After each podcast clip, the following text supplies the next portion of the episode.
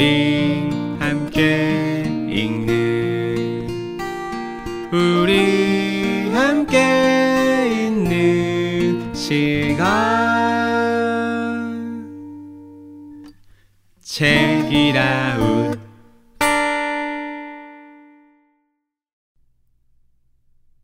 안녕하세요. 콘텐츠 로그 발행인 서혜인입니다. 콘텐츠 로그는 범람하는 미디어의 바닷속에서 취향을 제안하는 콘텐츠 큐레이션 뉴스레터입니다. 콘텐츠를 받아들이고 소화하는 시야를 넓히고 싶다면 10일에 한 번씩 메일함에서 콘텐츠 로그 뉴스레터를 만나보세요. 콘텐츠 로그는 스티비로 만듭니다. 좋은 뉴스레터를 더 많은 사람에게 스티비.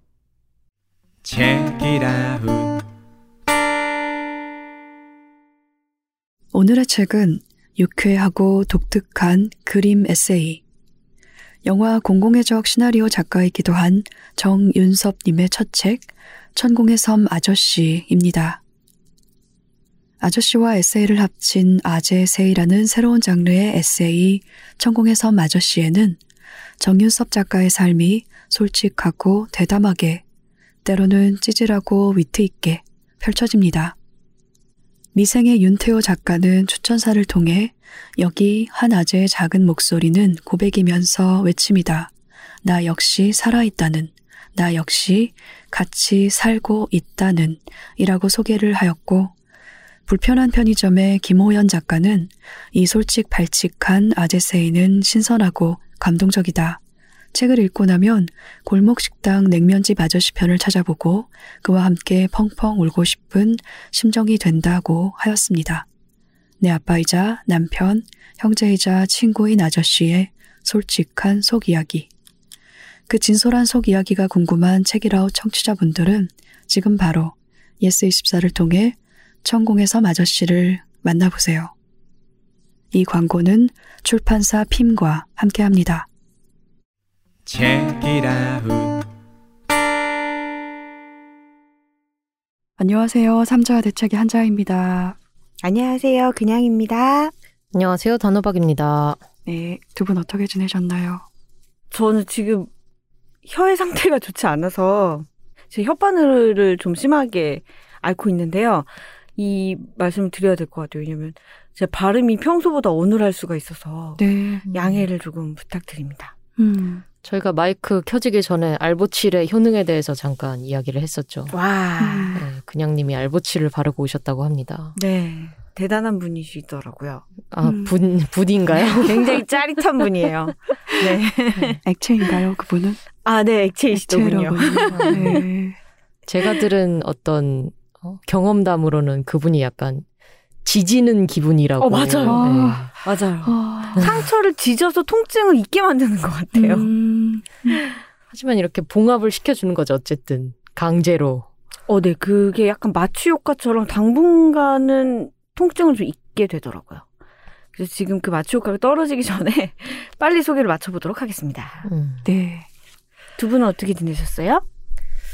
저는 별일 없었던 것 같습니다. 어젠가 그젠가부터 갑자기 더워져서 땀을 진짜 뻘뻘 흘리면서 출근을 했었는데 네, 아. 그쵸. 뭔가 회사도 아직 그 달라진 기 온도에 적응을 못 했는지 여, 오후면 되게 더워지더라고요. 그래서 그저껜가 처음으로 탁상 선풍기를 개시해서 약간 제 나름의 봄을 벌써 보내버리는 예식을 치렀습니다. 네. 5월도 아직 안 됐는데 그러게요. 너무 많이 덥더라고요. 두 분은 꽃가루 괜찮으세요? 요즘 많이 날리는데. 아, 전 비염이 좀 있어서 네. 요즘 힘듭니다. 그쵸. 네. 네. 저는 집 앞에 공원에서 요즘 공사 중이에요. 음. 꽤 거리가 떨어져 있는데도 바람을 타고 그 흙먼지랑 아이고. 그리고 또 온갖 꽃가루와 그런 것들이 날아들어서 제가 오늘 방송 중에 좀 기침을 할지도 모르는데 음. 네 그런 사정으로 네 우리 오늘 부상 투혼을 하며 한번 가보죠. 부시하군요 네. 다들 좋습니다. 네. 하나 덥고 하나 발음이 세고 네. 기침도 하고 가보죠. 네. 그럼 책 소개를 시작할까요? 네. 오늘은 제가 먼저 책을 소개하겠습니다. 오늘 제가 소개할 책은 미야모토 테로가 쓰고 이지수 번역가가 옮긴 생의 실루엣입니다. 봄날의 책에서 출간이 되었는데요. 봄날의 책은 세계 각국의 산문과 시집을 주로 출간하는 출판사인데 여기서 출간되는 세계 산문선을 제가 무척 좋아합니다. 두 분 혹시 봄날의 책에서 출간된 산문선을 접해본 적 있으실까요? 제목을 들으면 알 것 같은 책이 몇 개 있을 것 같은 네, 느낌은 듭니다만. 아, 베리 로페즈의 북극을 꿈꾸다. 음. 배수아 선생님이 번역한 불안해서. 아, 아, 불안해서는 네. 들어봤습니다. 네. 네네. 조에 부스케의 달모리 라는 음. 아. 책도 있고 버지니아 울프의 정원이라는 책도 있고 클라리시 리스펙토르의 소설 닭과 달걀.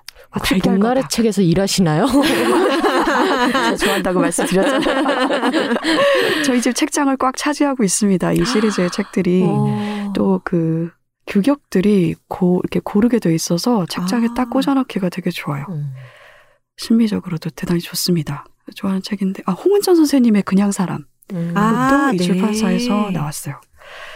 좋은 산문을 꾸준히 소개하는 출판사이고 여기서 출간되는 책들이 손으로 만졌을 때 촉감이 대단히 좋습니다. 음. 그 좋은 종이를 사용해서 책을 만드는 것 같고 특히 시집이 그래서 저는 글을 쓰다가 가끔씩 종이를 만져야 할 필요가 있거든요. 그럴 때 여기서 나온 시집을 손에 쥐고 책장을 만져가면서 글을 쓰는 일도 있습니다. 아, 그 뭔가 캣닙 같은 걸까요? 캣닙과는 정말 늘 안정이 되네. 네, 캣닙은 좀 그렇죠. 흥분시키는 그렇죠. 효과가 있는데. 저희가 지난 휴식 시간에 그 찰리 브라운의 라이너스 얘기를 잠깐 했잖아요. 네. 그 라이너스라는 아이가 담요를 가지고 다니는데 일종의 그런 역할을 이 출판사에서 출간된 시집의 종이들이 하고 있다. 음. 저의 손 안에서. 상상하니까 너무 귀여워요. 아, 근데 의외로 많은 작가들이 그런 어 짓을 하고 있다. 저는 생각하고 있는데 일단- 촉감은 중요한 것 같아요. 네, 저도 네. 뭔가 부들부들한 인형을 만지는 걸 좋아하긴 아. 합니다. 네, 네. 한때 되게 촉감놀이 성인들을 위한 그런 것도 많이 나왔었잖아요. 맞아요. 뭐 어. 뼈뼈기라든지. 같은 예, 거, 맞아요. 슬라임. 같은 거. 네. 그랬죠. 음. 네, 근데 저는 그런 매끈매끈하고 말랑말랑한 건 별로고 아. 종이의 질감을 좋아해서 아. 되게 잘 살려요. 그 종이의 질감을 잘 살린 종이를 사용해서 책을 만드는 출판사예요. 이따 만져보고 싶네요. 네. 꼭 일단. 이거 만져보시죠. 네. 책의실로의 책이 아, 만져봐요. 따뜻하고. 우리 저 변태가 좀 만져봐. 뭐라고 해야 될까요, 이거를? 약간 살짝 일어나 있는 느낌? 종이가? 어, 맞아요. 볼륨감이 네, 조금. 네. 유철이 미세하게 있는데. 어렸을 때 종이 써서 가면 만들어 보셨어요? 두 분 책에서 아니, 책이 아니구나 학교에서 아니요. 아, 아니요. 그런 게 있었나요? 네. 네네 아 그런 거 요즘 안, 하, 안 하는구나 저 어렸을 때는 종이죽 해갖고 그걸로 아, 종이 죽이요? 예, 해본 적 아, 있어요. 하회탈 같은 풍선에. 거. 네네네, 그거. 예, 맞아요. 네. 물 적셔가지고. 풍선 네네. 위에다가. 맞아요 네. 네네 네. 그 그거랑 약간 질감 비슷하지 않나요? 아, 그럴 수도 걔보다는 있겠네요. 좀 부끄러, 음. 부드럽지만 어, 네. 그렇습니다 미야모토 테루는 환상의 빛 반딧불의 강을 쓴 소설가입니다 1947년에 고베에서 태어났고 4살부터 9살까지 오사카의 아지라는 이름의 강 근처에서 자랐다고 해요. 아지강은 오사카를 관통하는 도사보리 강과 도지마 강이 합쳐져서 세토 내해로 흘러드는 하류 쪽의 강인데 미야모토 테루는 어린 시절에 비가 많이 내려서 홍수가 나면 이 강으로 사람을 실은 수상 생활자들의 배가 떠내려와서 여기저기 부딪히다가 가라앉는 광경을 목격하기도 했다고 합니다. 더 자라서 10살 무렵이 되었을 때 이 작가가 부모님이 아이를 돌보지 못하는 상황이 되어서 오사카 시내에 있는 고모에게 맡겨졌는데 이 집이 터널식 연립주택이라는 불법 건축물이었다고 합니다. 빈민들이 사는 주택이었는데 일본인만이 아니고 한국계 주민과 북한계 주민도 살았다고 해요. 그 집에서. 그리고 벽장을 통해서 이웃집으로 계속 건너갈 수 있는 구조라서 벽장이 그냥 접착제로 붙어 있었대요. 그래서 그걸 그냥 밀어내거나 와. 푹 하고 누르면 그냥 열리는. 음. 와. 어, 그래서 또 어떤 집은 어떤 집의 거실을 통과해야만 갈 수 있는 그런 구조의 집도 있어서 10살 어린이였던 이 작가가 벽장을 통해서 남의 집에서 남의 집으로 집주인이 없는 상황의 그런 집도 건너 다니면서 어. 놀다가 혼자 방치되어 있는 어린아이와 놀기도 하고 그리고 와. 사람이 죽는 싸움을 목격하기도 하고 고독사한 노인을 발견하기도 합니다. 작가는 터널 연립주택이라는 제목의 글에서 이런 이야기를 쓰면서 10살 나이에 얼마나 많은 인생을 목격한 것인가 하고 회고를 하기도 해요. 이 집에서 뿐만은 아니고 작가가 사는 동안에 이런저런 장소에서 만난 사람들, 그리고 그 사람들과의 짧은 인연, 그리고 이상한 인연들이 이 책 생애 실루엣에 실려 있습니다. 책에는 19개의 산문이 실려 있고, 그리고 두 분이 지금 보고 있다시피 매우 작은 책입니다. 작고 얇은데, 어, 되게, 뭐랄까, 묵직해요. 책의 내용이. 짧은 산문을 모은 글인데, 이 작가의 이제 인생에서 목격한 그런 일들이 써 있어서 내용이 마냥 가벼운 책은 아닙니다. 일단 제목에 생이 붙어 있는 것 자체가 그렇죠. 가볍기가 좀 힘들죠. 그렇죠. 네. 저는 사실 이 생이라는 말을 잘 사용을 하질 않거든요. 쓸 때 잘 사용을 하지 않아요. 네. 한 번도 사용을 하지 않은 것 같네요, 저는.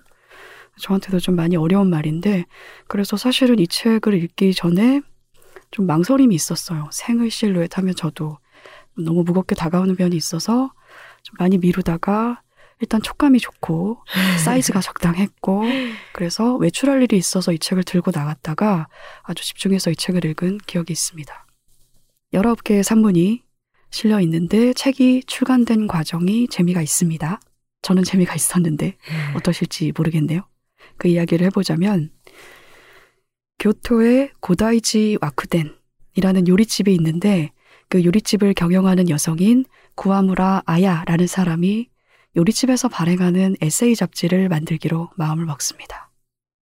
1년에 두 번 발행하고 책의 만듦새도 호사스럽게 만들어서 각계 인사들한테 글을 받아서 잡지를 만들고 이 요리집 아쿠덴을 아끼는 손님에게만 무료로 배포를 한다라는 음. 계획인데요.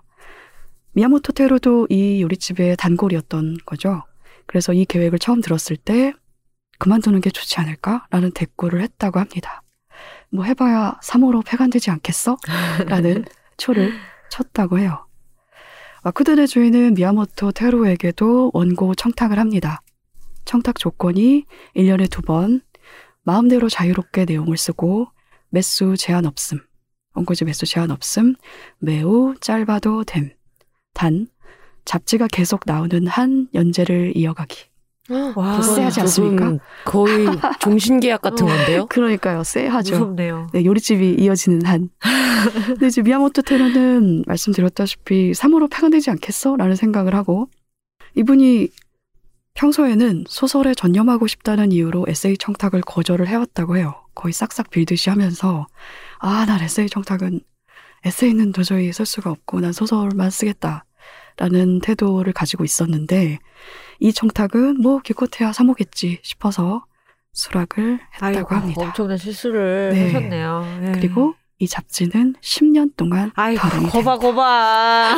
왜 불길한 얘기가 한 번도 틀린 적이 없나. 10년이나 네. 계약서를 잘 읽어보셔야 됩니다, 선생님. 그럼요. 어떤 경우가. 일어날지 알 수가 없어요. 그럼요. 네, 그렇죠. 이런 또 이런 계약은 계약서가 존재하지 않고 구두로 했다고 해도 나중에 가서 아 이제 못하겠어요 얘기 못하잖아요. 그렇죠. 네. 그래서 이 잡지의 이름이 소유였다고 하는데요. 생애 실루엣은 바로 이 잡지 소유에 10년간 연재되었던 미야모토 테로의 글을 모은 책입니다.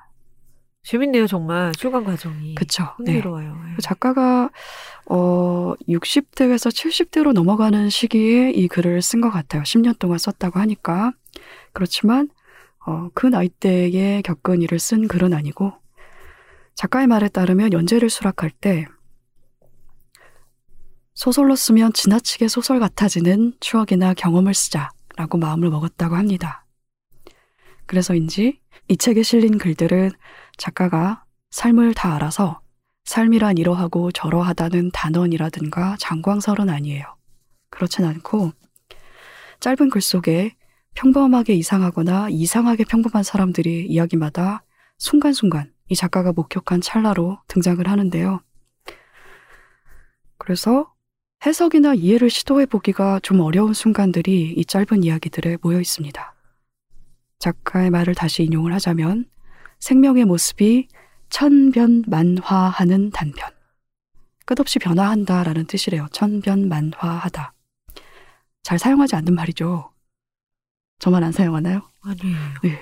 그런 뜻이 있다고 합니다. 그것을 쓰는 게 목적이었다고 해요. 그리고 작가는 그 말의 끝에 이런 말을 덧붙입니다. 생명보다 더 이상한 것은 없다. 그래서 이 책의 제목이 원 제목이 이노찌노 스가타인 것 같습니다. 생이라기보다는 그냥 생명 자체인 것 같은데 이런 제목의 책입니다. 이 책에서 제가 가장 좋아하는 이야기는 소멸하지 않고 라는 제목의 산문입니다. 노인 하나의 죽음은 도서관 하나의 소멸과 같다. 라는 속담으로 시작이 되는데요. 이 이야기 속에 미야모토 테루의 친구 집에서 새빵살이를 하던 남자의 이야기가 있습니다. 그러니까 이 남자 자체는 미야모토 테루와는 아무런 관계가 없어요. 그냥 어, 대학생 어느 한 시기에 잠깐 목격한 적이 있는 친구의 집에 기거하던 남자의 이야기입니다. 친구의 집이 오사카 시내에 있는 낡은 목조 주택이었는데 1층하고 2층 사이에 천장이 낮은 1.5층 공간이 있는 구조였다고 합니다. 이 건물이 1층은 가족이 쓰고 2층을 그 집의 자식들인 친구와 친구의 여동생이 사용을 했는데 1층에서 2층으로 올라가려면 이 낮은 공간을 반드시 거쳐야 하는 구조였다고 해요. 1.5층을 통과해서 2층으로 올라가는 거죠. 미야모토 테로는 대학생일 때 이 친구의 집에 자주 놀러 갔는데 어느 날 이 1.5층 방에 웬 남자 하나가 석유 난로를 두고 앉아 있는 걸 보게 됩니다. 친구가 엊그제부터 그 사람이 거기서 살게 되었다고 말을 했다고 해요. 그리고 이 가족과 그 남자가 어떤 관계인지는 끝내 알 수 없었다고 합니다. 이 남자가 그 방에 머물면서 바닥에 깔린 낡은 다다미를 드러내고 1.5층 방을 고치기 시작합니다. 그것도 좀 희한하죠? 남의 집을. 다다미 뜯어내고. 뭐, 일단 집에 누군가 모르는 사람이 들어왔다는 것 자체가 선생님이 계약서에 대한 중요성을 잘 모르시는 것이 아닌가. 네. 응? 계약서랑 무슨 관계죠? 아니요, 뭐 누군가가 집에 들어와서 살면은 사전에 아, 네. 그 집의 예, 주인이. 계약을 해야죠. 네. 저만 아. 이렇게 생각하는 거죠, 지금. 아, 원 상태 그대로 예, 그죠. 나중에 반납한다라는 예. 조항이 있는데 어, 원래. 뭐라도 해야 되지 않겠습니까? 그렇죠. 갑자기 들어와서 살면은 그렇죠. 아닌 것 같습니다, 이건. 네. 그런 계약 관계는 아니었던 걸로. 만약에 그런 계약 관계였으면 얘기를 했겠죠. 뭐 음. 새빵살이를 새 사는 사람이다라고 얘기를 했을 텐데 네. 관계를 끝까지 얘기를 안 해요, 이 친구가. 그래서 이 남자가 다다미를 다 드러내고 그 방을 고쳐요. 그러면서 다다미 버리고 마루도 뜯어내고 그러고 벽과 천장을 나무 판자로 덮습니다. 이 작업을 닷새 만에 끝낸 다음에 이 남자가 한 일이 문제가 되었다고 해요. 문제가 되지 않겠습니까? 저는 저는 일단 뭘 뜯어냈다는 것 자체가 문제인 것 같은데요. 들어보세요. 들어보세요. 뜯어낸 다음에 이 나무 널빤자를 널빤자래 나무 널빤지를 소주에 적신 천으로 열심히 닦기 시작합니다. 이 남자가 아침부터 밤까지. 근데 이 소주 냄새가 너무 독해서 2층을 사용하는 사람들이 고통을 겪는 거죠. 친구 남매하고 또 그 집에 자주 드나들어서 자고 가는 미야모토 테로까지 아래층에서 알코올 냄새가 이 지독한 냄새가 올라와서 위층에 고이니까 위층에 있다 보면 속이 메스껍고 머리가 어지러운 거예요. 술을 마시지 않아도 숙취를 느끼는 상태가 돼버리는 이런 고통을 겪어서 미야모토 테로가 대학교 내에서 친구를 만나면 여전히 그러고 있어? 라고 물어보면 여전히 그러고 있다고 대답을 했다고 해요, 친구가. 근데 이 남자는, 이 남자의 말로는 소주로 원목을 닦으면 세월이 흐를수록 아주 기품 있는 광택이 생기고 벌레도 먹지 않고 곰팡이도 방지할 수 있다고 했다고 해요. 네. 그 니스칠이 안 된, 니스칠도 안 된 원목에다가 소주로 이제 열심히 문질러 소주를 먹이는 거죠. 그리고 이 남자는 이 작업을 세 달 동안 합니다. 이것을 밤낮으로 밖으로 나가지도 않고 이 작업을 해요. 그리고 세월이 흐르면서 미야모토 테루는 이 남자를 잊어버립니다. 그러다가 친구의 어머니가 돌아가시고 이 집이 그 일대와 더불어서 일괄로 부동산 업자에게 팔리면서 집이 허물리게 되는데요. 이 집을 허물기 직전에 20년 전에 그 남자가 나타납니다. 그래서 혼자 온 것이 아니고 고택에 사용된 목재 사고 파는 사람들 있잖아요. 그런 사람을 데려와서 1.5층에 소주로 닦은 널빤지를 다 뜯어냅니다. 그리고 그 널빤지를 매우 매우 비싼 가격에 팔았다고 해요. 깜짝 놀랄 정도로. 그리고 와. 그 대금을 모두 그 집의 자식들인 친구 남매에게 건네고 사라졌다고 합니다. 우와. 이상한 얘기죠. 너무 전개가 예상하지 못한 진짜 방향으로 가서. 저 약간 소름 돋았어요. 그렇죠. 어떻게 이런 결말이. 이 이야기를 들은 미야모토 테루가 대체 그 남자가 너희 가족과 어떤 관계였냐고 물었는데 묻고서 바로 후회를 했다고 해요. 아, 저도 그랬을 것 같아요. 호기심에 물어봤다가 아이쿠 하고 후회를 했을 것 같은데 친구는 그 질문에도 대답을 하지 않고 이렇게 대답을 했다고 합니다. 괴짜지만 좋은 사람이었다. 어... 저는 이 이야기를 읽고 소주에 적신 수건으로 널빤지를 열심히 밤낮으로 닦는 사람의 모습을 한동안 생각을 하게 되었어요. 생각하려고 하지 않아도 내가 직접 본 것도 아닌데 그 공간에 그 어두운 공간과 무릎을 꿇고 앉아서 그걸 열심히 쓱쓱쓱쓱 문질러서 닦는 사람의 모습과 그 냄새 이런 것들이 계속 생각이 났고 정말 이상한 광경이었는데 그 이상함이 또 생생하게 생명, 이노치, 삶의 모습이기도 한 것 같았습니다. 그래서 저는 그 산문을 이 책에서 가장 좋아합니다. 음. 저는 죄송하지만 아무리 생각해도 그분이 사기꾼인 것 같다는 생각을 지울 수가 없습니다. 어느 분이요? 소주로 그 소주로 그분? 닦으시던 분이 왠지 그렇게 닦은 다음에 이것이 막 한 800년 묵은 나무다 해가지고 팔았던 것이 아닌가. 아, 아, 그 업자의 전문성을 너무 무시한 생각 아닙니까? 근데 그런 식의 행동을 하는 건 약간 사기꾼일 가능성이 높거든요. 네. 근데 그 나무 자체가 대단히 좋았다고 해요. 그래서 그 목재상도 엄청 감탄을 했고, 뭐 그랬다고 합니다. 음. 네. 저는 왠지 이게 되게 마음을 쓰고 정성을 들이는 일처럼 그러니까요. 느껴져요. 누군가를 위해서. 네네네. 그러니까. 어, 그래서 뭔가 감동적이네요. 네. 그러니까 그걸 소주로 문질러서 밤낮으로 3개월 동안 닦으면서 이 사람은 당장 내일이나 한 달 뒤나 1년 뒤를 생각한 게 아니라 오랜 세월이 흐른 뒤를 생각을 한 거잖아요. 어, 그래서 이거를 저는 좀 많이 생각을 하게 됐어요. 이 이상한 이야기를. 그렇고, 이 산문집의 첫 번째 이야기가 형이라는 이야기거든요. 근데 이거는 미야모토 테루와는 아버지가 다른 형에 대한 이야기인데, 미야모토 테루가 뒷모습에 대해서 좀 매혹되는 면이 있대요. 광고회사에서 일을 했는데 항상 이제 뒷모습 을 선택하는 경우가 있었고 그리고 소설을 쓸 때에도 사람의 어떤 사람의 뒷모습을 상상하고서야 소설을 쓰는 경우가 되게 많았다고 합니다. 근데 이 사람이 이번에 어머니가 결혼을 두 번 한 셈인데 그 남편을 두 번 이제 둔 셈인 거죠. 첫 번째 남편하고의 사이에 아들이 한 명 있었는데 미야모토 테로하고는 만난 적이 없었다고 해요. 그리고 꽤 나이가 들어서 미야모토 테로도 중반을 넘어서서 어느 정도 나이가 됐을 때 우연히 어렸을 때 동네를 방문을 했다가 그 주소지가 그 형이 사는 집의 주소지였다는 걸 깨닫고 그 집 근처를 어슬렁거리다가 바로 그 집에서 개를 데리고 나오는 어, 나이든 남성을 목격을 합니다. 그래서 그 남성의 뒤를 따라서 설렁설렁 걸어가다가 그 사람의 이름을 소리쳐서 불러요. 모모짱 하고 불렀더니 그 사람이 뒤를 돌아봅니다. 뒤를 돌아보는데 미야모토 테루가 바로 그 순간에 몸을 돌려서 달아났다고 하더라고요. 음. 그 얘기가 첫 번째 산문으로 실려 있어요. 저는 그 산문도 매우 음. 좋아합니다. 여러모로 알 수 없는 이야기들이 많이 실려있군요. 그리고 이- 알고 싶지 않습니까? 알고 싶지 않습니까?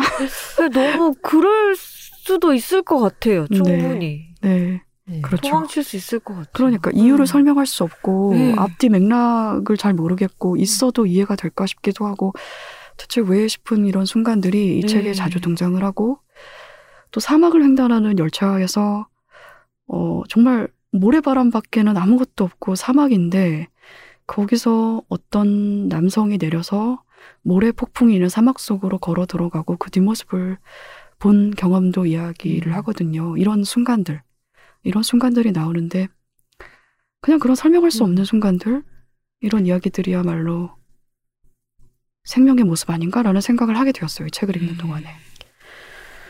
그래서 제가 좋아합니다. 이 책을. 음. 아, 그래서 음. 실루엣인가 봐요. 뭔가 생을 구체적으로 얘기하려고 했다면 생이 한가운데 이런 식으로 했을 텐데 적당히 뭔지는 알 수 없지만 실루엣 너무 적절한데요. 생의 한가운데. 생의 어, 내가 핵을 이야기하겠다가 아니라 이런 종류의 어, 형상이었던 아. 것 같기도 하다. 그렇습니다. 눈, 코, 입은 보이지 않지만 여기 책 표지에도 나와 있지 않습니까? 네. 네, 어딘지를 알 수 없는 검은 벌판을 걸어가는 사람의 아. 실루엣이 있습니다. 네. 네, 그러합니다. 그래서 어, 오늘 제 책 속에는 제가 이 책에서 가장 좋아하는 산문인 소멸하지 않고의 마지막 문단을 조금 낭독하면서 책 소개를 마칠까 합니다. 네, 좋습니다. 누구든 모두 떠나는 법이야. 아버지가 조용히 말한다. 나는 아버지가 산타클로스 이야기를 한다고 생각한다. 하지만 슬퍼할 필요는 없어. 좋은 걸 남겨두고 가니까. 끝입니다. 좋습니다.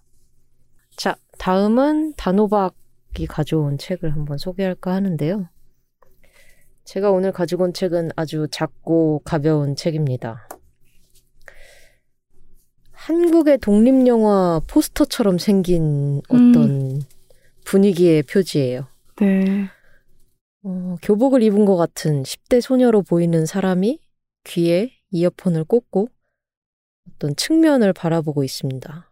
그러고 표지 가운데에는 플레이리스트라고 적혀 있고요. 이 책의 제목은 플레이리스트 음악 듣는 몸입니다. 그리고 표지를 펼치면 굉장한 은박, 사람들의 눈을 현혹시키는 은박은박한 재질이 그러네요. 예, 속표지로 뒷표지도요. 들어가 있습니다.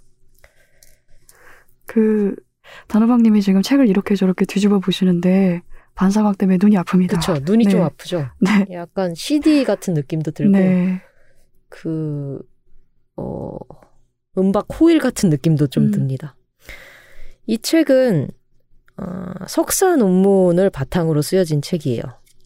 석사 논문의 원래 제목은 뭐였냐면 스트리밍 시대 새로운 음악 감상 방식의 출현과 그 의미 연구입니다. 음, 논문의 제목은 왜 이렇게 딱딱한지 모르겠어요. 아마도 학문적으로 기술해야 되기 때문에 그렇겠죠? 저자는 김호경 저자님이고요. 클래식 음악 전문 기자로 활동했고, 아무튼 클래식이라는 책을 쓴 적이 있습니다. 그리고 작사가로도 활동을 하셨어요. 그래서 김유나, 하성운, 투모로우바이투게더, 승희의 곡 가사를 쓴 적이 있다고 합니다. 석사학위 논문 제목을 방금 말씀드렸는데 스트리밍 시대에서 어떤 방식으로 음악을 감상하고 그리고 그 의미는 무엇인가에 대해서 쓴 책이라고 볼 수 있습니다. 저자가 기본적으로 주장하고 있는 건 이제까지의 음악예술 분야에서 평론가라든지 학자들이 음악 자체가 얼마나 미학적인가를 분석해 왔거나 아니면 음악 산업이 어떻게 구조화되어 있는가 이런 측면에만 집중을 해왔다면 이제 자기는 감상 환경이 변화하는 흐름 자체에 대해서는 이 학, 학내에서나 혹은 어떤 평론 내에서 별로 이야기한 적이 없는 것 같다. 그래서 나는 이 감상 환경이 변화하는 이 부분을 좀 다루고 싶다. 라고 서론에서 이야기를 하고 있습니다. 그리고 하나의 예시를 드는데요. 혹시 영화 중에 베이비 드라이버라는 제목의 영화를 들어보신 적이 있나요? 없습니다. 저는. 저도 없습니다. 음. 어, 이 영화의 장르는 액션에 가까울 텐데요. 특이점이 뭐냐면 대본이 먼저 나온 게 아니라 그 영화에 쓰일 음악의 플레이리스트가 먼저 만들어졌어요. 음, 그래서 그 음악 플레이리스트를 기반으로 어떻게 사람들이 이 배우가 이 안에서 움직일 것인가와 어떤 스토리가 만들어질 것인가를 음악을 통해서 만든 영화입니다. 이 영화의 주인공 이름이 베이비인데요. 베이비는 항상 귀가 울리는 현상이 있어요. 그래서 가만히 있으면 귀에 막 울린 소리가 들려서 도저히 살 수가 없어서 항상 이어폰을 끼고 늘 엄청나게 큰 음악을 듣고 다니는 음, 캐릭터예요. 그러고 이제 시각적인 어떤 자극도 자기한테 너무 힘들어서 늘 선글라스를 끼고 다닙니다. 그래서 이 사람이 이어폰을 끼는 순간 음악이 시작되고 그 음악에 맞춰서 스토리가 전개가 되는데요. 이 베이비라는 친구가 이제 영화가 진행되는 와중에 선글라스랑 이어폰을 떨어뜨려요. 이 사람한테는 위기인 거죠. 그러고 시야가 선명해지고 자기가 늘 듣던 그 시끄러운 음악이 없어지니까 어떤 행동을 하냐면 목에 손가락을 갖다 대면서 맥박이라도 느끼려고 애를 쓰게 됩니다. 이 베이비는 다른 사람들이랑 팀을 나눠서 강도질을 하고 하려고 했거든요. 어딘가를 털려고 했었어요. 근데 그 와중에 항상 그 시끄러운 음악과 락 음악이 펼쳐지면서 나름의 액션을 만들어 나간 영화인데 이 영화의 예를 들면서 저자는 미국의 기술 철학자 돈 아이디라는 사람의 개념을 빌려옵니다. 일단 미국이나 영국이나 유럽의 철학자가 나오는 순간부터 책은 어려워지기 시작해요. 그리고 석사 학문, 학문이기 때문에, 아니, 석사 논문이기 때문에 학문적인 요소로 들어가면 사실 그렇게 재밌는 책은 아닙니다. 하지만 끝까지 한번, 어, 애써서 읽어봤습니다. 이 철학자 돈 아이디가 제공했던 개념이 뭐냐면, 여기 몸이라는 개념이 있어요. 그러니까 here body라는 건데, here body는 우리가 여기에 있는 몸이에요. 지금 우리가 사회 문화적으로 구성되는 지하 1층에 있는 저희의 몸이라면 그 반대로 이미지 몸이라는 게 있습니다. image body라는 게 있다면 이제 몸이 두 가지로 나뉘어진다는 거죠. 그러고 그냥님은 미간을 찌푸리면서 이게 무엇인가라고 생각을 하고 있습니다. 그랬을 때 이 베이비를 이 도나이디의 개념으로 보자면 베이비의 여기 몸은 청각 장애가 있는 범죄자의 몸이에요. 하지만 이 베이비가 음악을 듣고 있는 어떤 신나는 막 운전을 펼치는 몸은 테크놀로지를 통해서, 그러니까 지금 흘러나오는 아이폰의 음악을 통해서 이 기술적으로 발전한 이미지 몸이라는 거죠. 뭐 이런 철학적 요소를 다루고 있습니다. 네, 그냥 그렇다고 생각하시면 돼요. 그리고 영국의 미디어학자 마이클 불이라는 사람의 개념도 빌려오는데요. 이 사람은 뭘 연구했냐면 아이팟을 이용하는 사람들의 행위를 분석을 했었어요. 그랬을 때 이 학자가 보, 봤을 때 사람들이 아이팟을 이용하는 행위는 비상호적 행위라고 규정을 하게 됩니다. 왜냐하면 아이팟을 이용할 동안 이용자가 실제 세계랑 거의 단절된다라고 봤기 때문이에요. 음, 사람들이 아이팟을 꽂고 뭔가 음악을 듣기 시작하면은 자기가 지하 스튜디오에 있던지 아니면은 어디 6층의 사무실에 앉아 있던지 지하철에 앉아 있든지 어딘가로 달려가고 있든지 그 세계와는 단절이 된다고 봤던 거죠. 그거는 헤드폰을 사용하던 시대나 이어폰을 사용하던 시대나 마찬가지인 것 같네요. 그렇죠. 기술이 발전되고 이제 사람들이 스트리밍과 CD와 MP3를 쓰기 시작한 그 순간부터 단절됐다고 봐야겠죠. 저는 예전에 대학을 잠시 다녔을 때 네. 풍물 동아리 활동을 했거든요. 수업은 안 들어가도 풍물패 동아리를 갔는데 이런 저희 녹음실에 있는 탁자처럼 큰 탁자가 동아리 방에 항상 있잖아요. 거기 앉아서 다들 그냥 잡담을 하는 시간이었는데 제가 이어폰을 귀에 꽂고 CD 플레이어로 뭔가를 듣고 있었는데 어떤 선배가 몹시 역정을 내더라고요. 사람들 같이 있는 자리에서 이어폰에 이어폰을 귀에 꽂고 음악을 듣는 행위는 너를 다른 사람들을 너에게서 잘라낸 상황 아니냐 이러면서 몹시 불쾌하더라고요. 음. 그런 경험이 좀 있었습니다. 그렇죠. 회사에서도 그런 걸 싫어하는 분들이 몇몇 계시죠. 네. 어디 지금 일을 하고 있는데 이어폰을 꽂고 있냐 이런 경우도 많이 있고 확실히 주변 세계와 단절되는 효과는 있는 것 같습니다. 그 이 논의가 나온 이유는 뭐냐면 그 베이비 드라이버의 베이비가 이런 식으로 이제 세계와 단절되는 것이 있다라고 보여주기 때문인데요. 예를 들어서 지금 베이비는 범죄 행위를 하려고 한단 말이에요. 뭔가를 훔치려고 하고 있어요. 그럼 불안한다면 그것 때문에 불안하다면 그 불안을 떨치고자 하는 행위로서 음악을 듣는 거잖아요. 그랬을 때 플레이리스트 감상자의 입장에서 보면은 내가 지금 내가 속해 있는 세상 때문에 불안하거나 뭔가 힘든 점이 있다면 불안감을 떨쳐주는 신나는 노래를 재생하게 된다는 거죠. 플레이리스트를 찾아서. 음, 그래서 자기가 지금 정확히 어떤 곡을 듣고 있는지는 상관없이 그냥 취향을 플레이리스트에 맡기는 것이 가능하다라고 저자는 보고 있습니다. 그래서 최근에는 음악 듣는 환경이 또 바뀌어서 MP3와 CD보다는 스트리밍이 대세가 되었잖아요. 네. 그리고 스트리밍을 넘어서 이제는 플레이리스트가 대세가 되고 있는데 유튜브에서 플레이리스트를 검색을 해보신 적이 있나요? 저 스우파 플레이리스트 듣습니다. 아, 스우파 플레이리스트는 스우파에 나왔던 곡들을 다 모아놓은 건가요? 네. 아, 플레이리스트를 다들 뭔가 한 번씩은 경험해 본 적이 있으실 것 같은데, 개별곡보다는 그 플레이리스트가 더 힘이 세지게 되고요. 그리고 그 각각의 곡의 음악가보다는 편집하는 큐레이터의 능력이 더 큰 권력을 가지게 된다고 이 저자는 보고 있습니다. 그리고 또한 감상자가 얼마나 이 음악을 판단하는가에 있어서도 영향을 끼치게 되는데요. 예를 들어서 플레이리스트에서 활기찬 아침을 위한 음악 같은 플레이리스트가 있다면 사람들은 자기도 모르게 활기찬 아침을 위해서는 이런 장르의 음악을 들어야 돼. 라고 판단을 하게 된다는 거죠. 선택의 수고에서 선택의 수고를 좀 남에게 맡기는 상황일 수도 있겠네요. 그렇죠. 그리고 감각 경험 자체가 다른 사람하고 비슷해지는 효과를 받아들일 수도 음. 있을 것 같아요. 예를 들어서 퇴근길에 chill out 같은 플레이리스트를 들었을 때 모든 사람들이 다 퇴근하면서 비슷한 느낌의 비슷한 그루브의 비슷한 리듬의 곡을 듣게 된다면 그 사람들의 감각에서 음, 퇴근길에 이런 노래를 들으면 기분이 좋아져라고 균일화 된다는 거죠. 그리고 국내 유튜브 플레이리스트 채널 문화 같은 것도 잠깐 언급을 하게 되는데요. 유튜브에 보면 플레이리스트 채널이 굉장히 많거든요. 심지어 예스TV에도 있습니다.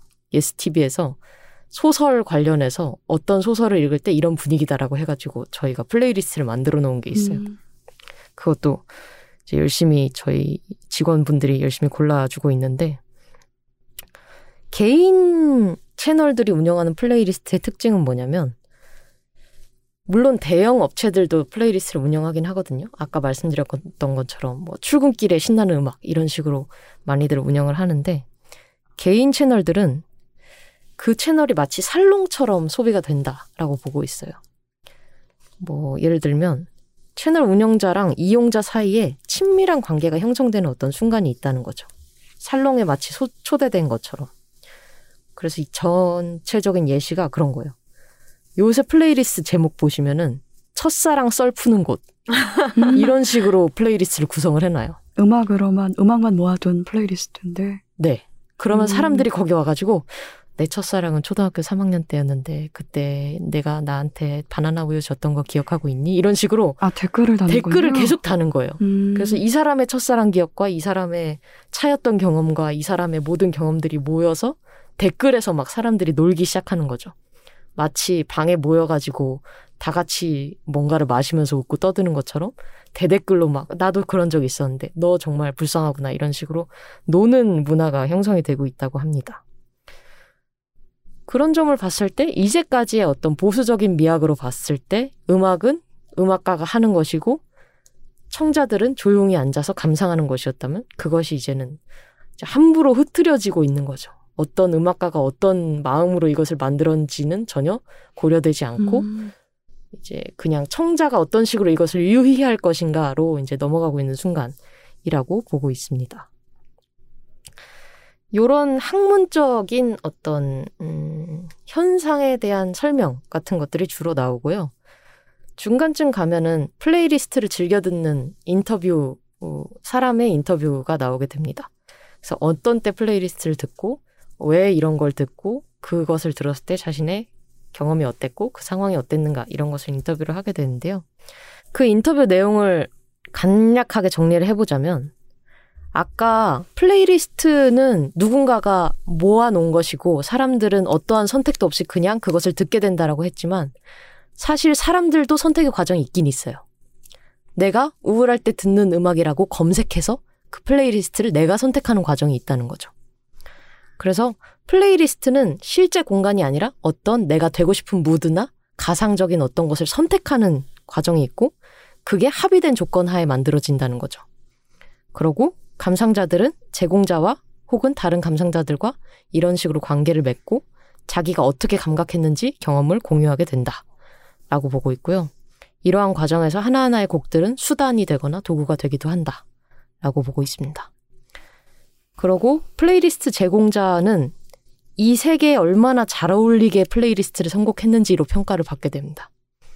그래서 다음 곡과의 연결이 자연스러운지에 대해서 사람들이 댓글로 칭찬을 한다든지, 어, 두 번째 곡이랑 세 번째 곡 원래 첫 번째 뭐 똑같은 곡인 줄 알았어요. 너무 잘 넘어가네요. 라는 식으로 저- 칭찬을 한다든지, 아니면 유튜브에서 시각적 요소와 조화가 되는지, 첫사랑 썰 풀고 간다 하면은 첫사랑과 관련된 이미지가 싹 나오면서 음악이 딱 어우러져 들어갔을 때, "헉, 내 첫사랑인 것 같아. 막, 어, 나 미국에서 살지도 않았는데 미국 10대에 갑자기 막, 막, 제콩 먹고, 어디서 막, 그 뭐죠? 걔네들이 자주 하는 거? 치어리딩 하고 있었을 것 같아. 라는 식으로 얘기를 한다든지요. 또는 그런 식으로 즐겁게 댓글 문화를 주도할 수 있게 만드는지 등으로 편집자가 평가를 받게 된다고 합니다. 그랬을 때 플레이리스트의 부정적인 면은 음악 장르 발전에는 그렇게 도움이 되지 않을 것이다. 왜냐하면 각각의 음악가들한테 그렇게 큰 크레딧이나 너희가 수고했다라는 게 돌아가지 않기 때문에. 하지만 긍정적인 면에서는 청자들이 엄청나게 넓은 음악을 한 번에 경험을 할 수가 있고, 그리고 경제 자본이나 문화 자본에 따라서 이 음악이 만들어지게 되는데, 사실은 자본에 따라서 계급이 만들어지고, 계급에 따라서 자기가 향유하고 있던 음악도 달라지게 된다는 말이죠. 예전에는 뭐 돈이 많은 사람들은 클래식을 듣고 어, 가난한 흑인들은 뭐 힙합을 들었다더라 이런 식으로 자기가 향유하고 있다는 그 생각 자체도 사실은 계급에 의해서 결정이 되는데 플레이리스트가 어느 정도는 그 관계를 벗어나서 다양하게 관계를 맺을 수 있게 해주고 이제 더 사람들의 향유층을 넓게 해줄 수 있다라고 봐주기도 합니다. 그래서 저자는 이 책에서 플레이리스트가 좋다 나쁘다라고 얘기하진 않아요. 제가 이런 식으로 봤을 때 플레이리스트는 이런 경향이 있고 사람들은 이런 식으로 음악을 즐기고 있는 것 같습니다. 그리고 그렇게 즐기게 된 데에는 어떤 철학자의 개념을 빌리면 이런 식으로 설명할 수 있고 저런 문화 평론가의 말을 빌리면 이런 식으로 설명할 수 있을 것 같습니다. 라고 플레이리스트 문화 자체에 대해서 개괄적으로 설명하는 책이라고 저는 생각을 합니다. 제가 이 책에서 좀, 음, 인상 깊었다고 생각하는 점은 지금 방송에는 안 들어갔지만 저희가 잠깐 끊었을 때 샵 노래에 관해서 얘기를 했었잖아요. 어? 너도 내 입술 따뜻한 커피처럼을 알고 있니? 어, 나도 알고 있는데 그때 뭐 무슨 곡이 나왔잖니? 하면서 저희가 경험하고 있는 공통의 어떤 문화가 있었잖아요. 근데 저자가 생각했을 때는 이 문화가 점점 사라질 것이다 라고 보고 있더라고요. 왜냐하면 사람들은 점점 특정 시대를 대표하는 명곡을 듣지 않아요. 그저 자기가 지금 무드에 필요한 어떤 플레이리스트를 선택해서 그 플레이리스트 전체를 듣게 되고 아니면 어떤 사람의 곡이 대표곡이다라고 생각하지 않고 내가 생각했을 때 이 사람의 대표곡은 나한테 맞는 대표곡, 나한테 맞는 제일 좋은 곡은 이거야라고 서로 다르게 선택을 하게 된다는 거죠. 그래서 저희가 막 토토가니 뭐 레트로니 하면서 90년대, 2000년대 노래를 찾아 듣는 것도 사실은 지금은 그런 어떤 공통된 개념이 무화됐고 이제는 지금 그때도 사실은 실체는 없었지만 실체가 없음에도 불구하고 어떤 고향이 있었던 것 같아라는 노스텔지어를 느끼는 계기가 아닐까라고 생각을 적었습니다. 그래서 그저 지점이 제가 약간 공감이 되는 지점이었다고 생각합니다. 제가 두 주 연속 좀 음악 관련 책을 들고 온 것 같아가지고 약간 음악에 미친 사람처럼 보이지 않을까 좀 걱정이 되는데, 어, 3주 연속은 아니에요? 아, 3주 연속인가요? 피아노 치기 싫을 때. 그쵸, 그쵸. 예, 예. 제가 세 번 연속으로 그런 걸 들고 왔네요. 제가 요새 음악에 관심이 많나 봅니다. 늘 많았습니다. 네.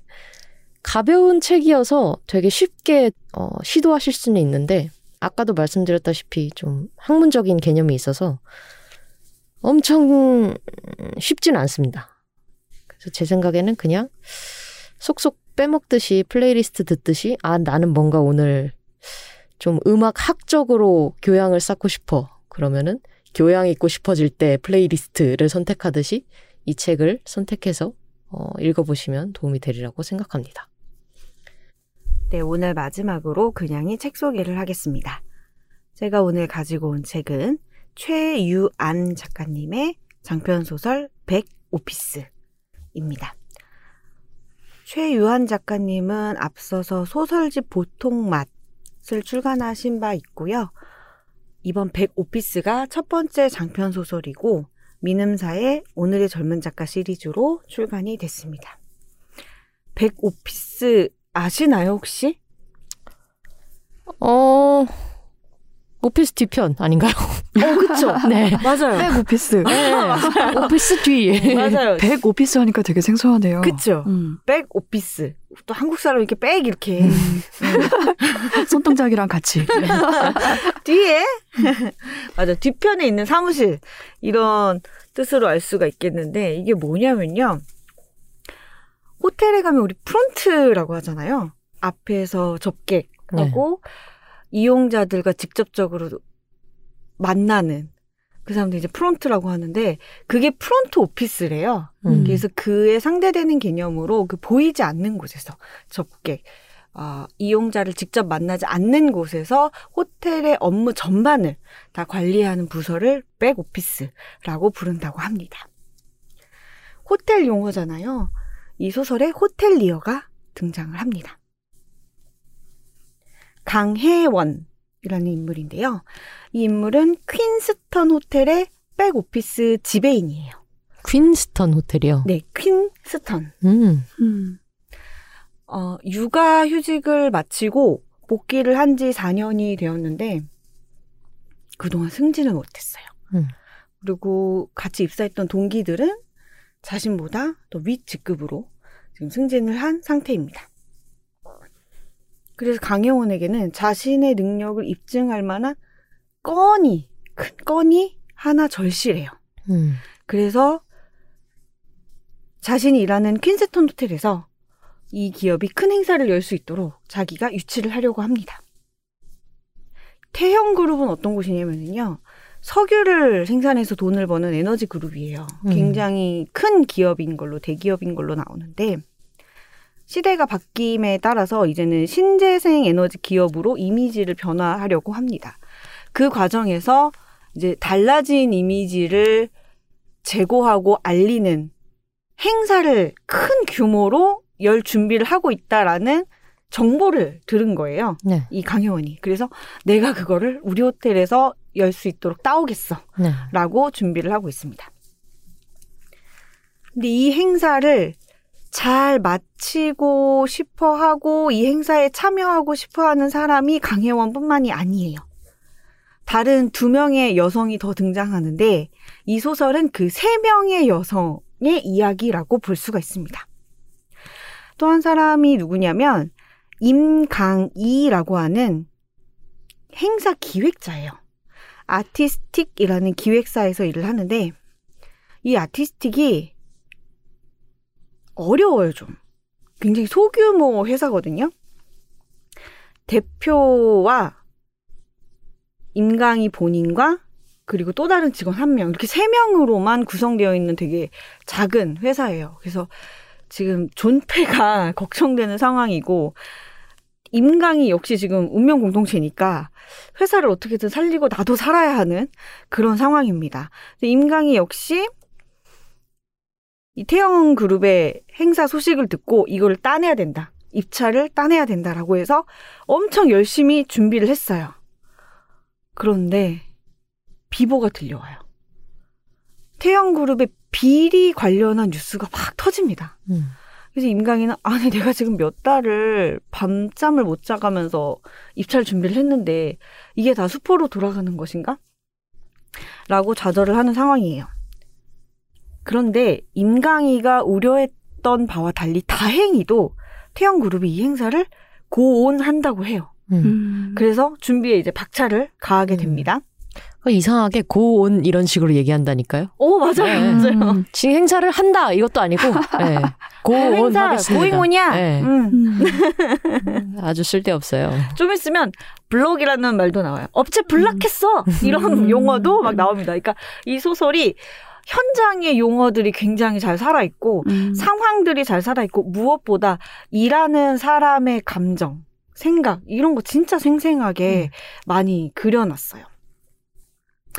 임강희가 이 행사를 잘 유치하고 싶고 그리고 강혜원도 이거 따오고 싶죠 이 행사를 이 두 사람만큼이나 행사를 잘 치러내고 싶은 또 한 사람은 홍지영이라는 여성입니다. 태영그룹의 기획실에서 일하는 직원이에요. 아, 이제 태영그룹, 우리 회사가 이런 신재생 에너지, 친환경 이미지로 가야 한다라는 아이디어를 홍지영이 냈던 거였어요. 그런 행사를 기획을 해서 이미지 변신을 꾀해야 된다라고 아이디어를 내서 채택이 된 거였는데 이 홍지영에게는 아주 빌런 같은 상사가 하나 있습니다. 음. 그의 이름은 이름도 오균성이에요. 음. 균성이요? 네, 균성. 음. 소설에도 자기가 막, 어, 다섯 가지 균입니다. 막 이렇게 얘기하는데, 어. 오균성이라는 인물이에요. 언 뜻 예상하실 수 있을지 모르겠지만, 홍지영의 아이디어를 가로챕니다. 음. 그리고 자신의 공인 것처럼, 아, 음, 제가 내 밑에 있어가지고 이렇게 잘하는 거야. 이런 식으로 뻗대면서 다니는 사람입니다. 앞서 말씀드린 것처럼 태양그룹이 비리 사건이 굉장히 뉴스로 막 나오잖아요? 근데 그룹에서는 이거를 고잉 온 하겠다고 하는데 역설적으로 여기에 그룹이 더 사활을 걸게 되는 거예요. 지금 사람들의 관심을 딴 데로 돌려야 하고 기업 이미지를 확 변화시키는 게 되게 중요한 시점인 거죠. 그래서 처음에 이 행사의 예산이 9억이었어요. 그런데 회사에서 파격적으로 2억을 더 음. 얹게 됩니다. 그래서 규모가 엄청 커진 거라서 강혜원도 그렇고 임강희도 그렇고 홍지영도 그렇고 이거를 진짜 잘 해내야 된다라는 각자의 목표가 있어요. 그래서 이 세 사람이 모여서 일을 하게 되는데요. 사건의 발단이 이렇습니다. 임강희가 그 자신이 속한 회사 아티스틱으로 입찰에 참여를 해요. 그 현장에서 홍지영은 임강희를 처음 만납니다. 그리고 현장에서 이 심사위원들이 점수를 다 매긴 것을 홍지영은 봤죠. 네. 그런데 다음 날 보니까 결과가 바뀌어 있는 거예요. 누구야? 음. 누가? 바꿨어? 누구겠어요? 그 다섯 가지 균인가요? 그죠? 오균성이 너무 의심이 되는 거예요. 그래서 뒤를 좀 조사를 해봅니다. 그랬더니 이 입찰에서 결국 선정된 업체가 인터스라는 곳인데 여기가 이 기획사 업체들 중에서 굉장히 대형이고 파워가 있는 대대로 계속 오랫동안 잘해온 회사예요. 그런데 알고 보니까 오균성이 계속 인터스라는 회사만 채택했던 흔적이 있는 거예요. 음. 그리고 인터스의 홈페이지에는 오균성이 비상임 고문으로 올라와 있는 거죠. 그래서 고민을 합니다. 홍지영이. 홍지영도 너무 어렵게 들어왔거든요, 이 회사에. 몇백 대 일의 경쟁률을 뚫고 지긋지긋한 취준생 시절을 지나서 힘들게 들어왔거든요. 그래서 그냥 모르는 척눈 감을까? 라는 생각도 들어요. 뭐 지금 오균성이 내가 개인적으로 믿거나 복수하고 싶어서 그런 건 아니고 이거 그냥 눈 감고 넘어가야 되나? 그런데 소설 속에 그런 장면이 있어요. 원래 내가 어떤 사람인지 생각해 보는 거예요, 홍지영이. 그리고 결정을 내리게 되는데 결단을 내리는데 그 순간 이렇게 묘사가 되어 있습니다. 홍지영이 하늘을 바라보는데 하늘에 철새떼가 쑥 지나가요. 그러면서 일순간 홍지영의 눈앞에 보이는 하늘이 철새떼에 의- 의해 가려집니다. 근데 작가님 거기서 어떻게 쓰셨냐면 잠시 가려졌다고 푸른 하늘이 검어지지는 않았다. 라고 쓰셨어요. 그리고 홍지영은 감사팀에 전화를 합니다. 음. 오균성에 대한 징계위 회부를 해달라. 라고 해서 오균성은 이제 발령 대기, 대기 발령 상태가 돼요. 그래서 홍지영이 이제 전면에 나서게 되는 거죠. 이 행사를 진행을 해서 성공을 시켜야 하는 중대한 역할을 맡게 됩니다. 그 과정에서 아까 말씀드린 것처럼 강혜원이 일하는 퀸스턴에 가서 강혜원도 만나게 되고 그리고 임강희와도 일을 하게 되는데 왜냐하면 임강희한테 전화를 해서 홍지영이 얘기를 해요. 지금 상황이 이렇다. 그래서 우리는 인터스랑 일을 하지 않고 아티스틱이랑 일을 하기로 했다. 라고 해서 합류하게 되고 임강희가 그리고 강혜원에게도 퀸스턴에서 이 아이디어를 구현할 수 있을 것 같아. 너희 호텔의 볼룸에서 이 아이디어를 구현할 수 있을 것 같아. 라고 해서 진행을 하게 됩니다. 그런데 아까 제가 잠깐 어 업체 블럭했어라고 이야기를 하잖아요. 그 얘기를 했잖아요. 업체가 블럭되는 일이 발생을 해요. 블럭의 뜻이 뭔가요? 어, 막혔다, 잠가놨다 약간 그런 뜻인 것 같아요. 이 임강희가 속한 아티스틱이 신나서 일을 진행하려고 하는데 업체들마다 아, 다 못하겠다는 거예요. 음. 뭐 무대라든지 아니면 어떤 음향 설비라든지 이런 것들 다 뭐 구조물 이런 음. 거다 업체들이 아 우리 못한다고. 근데 알고 보니까 인터스 음. 측에서 인터스에 있는 송라이라는 직원이 있어요. 굉장히 고위급 임원 정도 되는 직원인 것 같은데 기획 이 업계에서 큰 손입니다. 음. 잔뼈가 굵은 사람이에요. 이 여성이 업체들을 다 블락시킨 거예요. 음. 우리가 세 배 줄게. 거기 들어가지 마. 음. 라고 합니다. 음, 그래서 그 정도 이제 돈이면 그냥 어, 수지가 안 맞는데요. 그죠. 네. 음, 음. 세 배인데 네. 그렇죠. 음. 그래서 이 여성이 원한이 네. 있는 것인가요? 아 원한 인터스가 못 들어갔잖아요. 음. 인터스가 못 들어가고 그래서 이걸 막아. 돈을. 들이더라도 블로킹을 해버리겠어 이런 상황인 거네요. 네 맞습니다. 그런데 그 안에 이제 들어가 보면 더 좀 복잡한 계산이 있긴 해요. 음. 그런데 이 위기를 첫 번째로 겪으면서 이 세 여성이 이걸 어떻게 타개할 것인가? 우리는 이거를 어- 같은 목표를 다른 이유로 서로 이뤄야 되는데 이걸 어떻게 할 것인가가 과정이 흥미롭게 펼쳐집니다. 음. 방금 말씀하신 내용이 책의 어느 부분까지인가요? 분량상. 3분의 1 지점 정도. 3분의 1이요? 네. 네. 까지 이야기를 이야기가 엄청 사람도 많고 일도 많고 사건도 많아서 이야기가 엄청 다이나믹할 것 같아요. 어, 네, 맞습니다. 그리고 음. 진행 속도도 굉장히 빠른데 그 사이사이에 되게 무심한 듯 툭툭 문장을 던져 놓으셨어요. 어떤 문장이냐면 인물들의 되게 깊은 속내가 드러나는 음. 그런 문장들을 던져 놓으셔 가지고 읽는 속도가 빠르게 되진 않았어요. 음. 하나하나 문장을 짚어가면서 단서들을 놓치지 않으면서 따라가야 하는 그런 이야기였습니다. 그런데 음. 사건의 진행 속도는 굉장히 빨라요. 음. 아, 그거 되게 짜증나는 일이긴 하긴 합니다만. 뭔가를 기획하고, 이걸 해주세요라고 이제 업계에 견적을 요청했는데 다 안 된대요. 아, 생각만 해도 음. 짜증난다. 음. 음. 하지만, 자, 아무리 생각해도 세배는 수지 타산이 맞지 않는다. 음. 그렇습니다. 가서 이제 이렇게 되면 딜을 해야죠. 음. 블라그란 이 송라이라는 여성을 만나서 딜을 해야 되지 않겠습니까? 네. 아, 딜을 하려면 너의 의도를 내가 좀 알고 있고 네, 너의 intention을 내가 knowing하고 있고, 그리고 내가 대신 너에게 뭐를 줄게. 네, 내가 음. 대신 instead 해주겠다. 그렇죠. 그런 딜을 해야 되지 않겠습니까? 근데 이게 정말 오피스 활극이잖아요. 네. 네, 일하는 사람들의 정말 얼마나 서로 보이지 않는 칼날과 이 눈빛이 챙챙 부딪히면서 음. 이 싸움을 하는 겁니까? 음. 지능적인 그런 흥미진진한 이야기가 펼쳐져요. 음. 그리고 일하는 이 세 명의 여성의 각자 상황이 다 다르거든요. 강혜원 같은 경우에는 육아 휴직 후에 복귀를 했다고 했잖아요. 혜원은 아이를 낳아서 키우는 것에서 즐거움을 느끼지 않아요. 음. 그렇다고 일하는 게 삶에서 가장 즐겁고 가장 큰 목표고 보람이냐? 그렇게 거대한 의미를 부여하지 않습니다. 아니, 뭐, 사람이 살면서 뭐 가장 하고 싶은 게 뭐고, 가장 의미 있는 게 뭐고, 아, 그런 건 잘 모르겠는데, 아무튼 내가 지금 잘할 수 있는 거, 그 잘해서 너무 좋은 거, 그건 이 일이야. 음. 라고 하면서 일에 몰두해요. 혜원 같은 경우에는 계속 내가 뭘 위해 이렇게 살지? 내가 왜 이 일을 이렇게 열심히 하지? 라는 것을 자문하는 인물로 나옵니다. 홍지영 같은 인물은요, 일에서 얻는 보상보다 보람을 굉장히 중요하게 생각하는 사람이에요. 그래서 정말 순수하게 열정만으로 일하는 사람이고, 오균성 같은 인간이 너무 짜증나지만, 업무 자체에서 느끼는 성취감이 너무 큰 거예요, 이 사람은. 그래서 일하는 게 너무 즐겁고, 임강희 같은 경우에는 능력이 좀 출중한 것 같아요.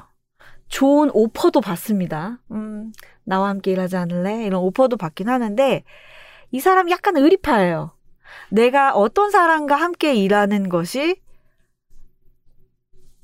지금 나에게 즐겁고, 그래서 장기적으로 봤을 때 나의 발전에 좋을까? 생각하는 사람입니다. 서로 일을 하면서 고민하는 분야가 조금씩 달라요. 결이 다른데 그걸 지켜보는 것도 너무 재미있었어요. 그리고 또 하나 저는 하, 이 소설에 그런 얘기가 나오거든요. 일하는 현장에서 영원한 아군도 영원한 적군도 없다. 라는 이야기가 나오는데 음. 서로 반목하지만 또 어떨 때는 동병상련으로 정말 아 내가 네 그 마음 알지 너의 그 곤란함 알지 너 지금 도움이 필요한 거 알지 우리 지금 이게 우리의 위급 상황이라는 거 알지 라고 하면서 힘을 막 합치고 도움을 주고 뭔가를 해냈다는 거에 막 같이 기뻐하면서 뿌듯해하고 이런 순간들이 있어요 그런 애정 우정 이 빛나는 순간이 되게 좋았어요 음. 음. 약간 판타지 같은 느낌이 좀 있습니다. 아 그래요? 네. 음. 뭔가 오피스 활극은 약간의 판타지성이 다 가미되어 있는 것 같아요. 어떤 이야기든지 간에. 음. 드라마든 소설이든. 음. 왜냐하면 일하는 사람 입장에선 사실 그런 활극이 자기가 그 활극 안에 있다고 하더라도 잘 안 느껴지거든요. 음. 아 그쵸 네. 음. 나중에 돌이켜 보거나 아니면 다른 사람들이 내 입장을 봤을 때여야 어 저 사람은 저렇게 활극을 헤쳐나가고 있구나라는 생각이 드는데 사실 일하고 사, 있는 사람의 입장에서는 그런 게 별로 없잖아요. 맞아요 그냥 님도 그냥 일하고 있을 때는 그냥 아유 빨리 마감해야지 아유 마감 언제 하나라고 했을 해- 테지만 다른 사람들이 옆에서 보면 프리랜서 멋있어 음. 자신의 시간을 자유자재로 사용하는 사람 이런 식으로 어떤 자기 자신의 일이 아니고선 다 판타지스럽게 보게 되는 측면이 있는 것 같아요. 아, 말씀드리니까 두 가지를 얘기하고 싶네요. 일단 첫 번째는 저도 일하면서 일하는 저에 대해 생각 많이 하게 됐어요. 이거는 이 책을 읽는 어떤 독자든 그럴 것 같아요. 저는 이 일을 굉장히 열심히 하는 거를 안 좋아하는 사람이에요. 그래서 강혜원을 보면서 조금 답답한 면도 있었어요. 왜냐면 이 소설 맨 첫 문장이 어떻게 시작하냐면 프롤로그의 첫 문장이 이혼하자입니다. 음. 강혜원이 남편으로부터 이혼 요구를 받게 돼요. 왜냐면 강혜원이 너무 바빠요. 정시 퇴근을 해본 적이 없어요. 10년 넘게 호텔에서 일을 하면서. 그렇다 보니 집안 대소사를 거의 챙기지 못합니다. 물론 양육을 어, 남편이 프리랜서라서 양육을 남편이 주도적으로 맡겠다라는 게 사전에 합의된 바이긴 했지만 그래도 우리도 그렇잖아요. 입장 바꿔 생각해 봐도 여성이 양육을 담당한다고 해도 남편이 전혀 도움을 내가 필요할 때 주지 못하면 심지어 뭐 아이가 밤중에 갑자기 응급실 가야 되는데 그때마다 번번이 남편도 없고 이러면 화나잖아요. 네. 그래서 이 남편도 좀 지친 상황이에요. 이 회원의 남편도. 심지어 회원이 남편의 큰아버지가 돌아가셨는데 발인의 가지를 못합니다. 음. 일을 하느라. 그래서 그런 상황을 보면서, 그러니까 엄마로서도 아이를 돌보는 거에 시간을 좀 할애하지 못해요. 그런 걸 보면서, 아니, 일이 저렇게 삶에서 우선순위가 되면, 아, 굉장히 피곤하지 않나? 라고 저는 보면서 조금, 어, 숨이 조금 막히는 것 같은? 숨이 밭아지는 것 같은 느낌도 들었어요. 근데, 나도 남이 보면 좀 그런 면이 있을 것 같은 거예요. 음. 너왜 그렇게 밤을 새니? 음. 라고 나. 아니, 이 대충 좀 하지. 그거를 뭐 그렇게까지 하냐. 그런다고 결과가 엄청 달라지지도 않는데. 라고 남도 나를 보면서 말할 때가 있는 것 같은 거예요. 그래서, 아, 이 일하는 처지라는 게 크게 그렇게 다르지도 않겠다. 라는 생각이 들었고. 또 하나 말씀드리고 싶은 건 아까 단호박님이 판타지 얘기하셨잖아요. 약간 스포인데 이 소설의 후반부에 가면은요 이 판타지가 와장창 다 깨집니다.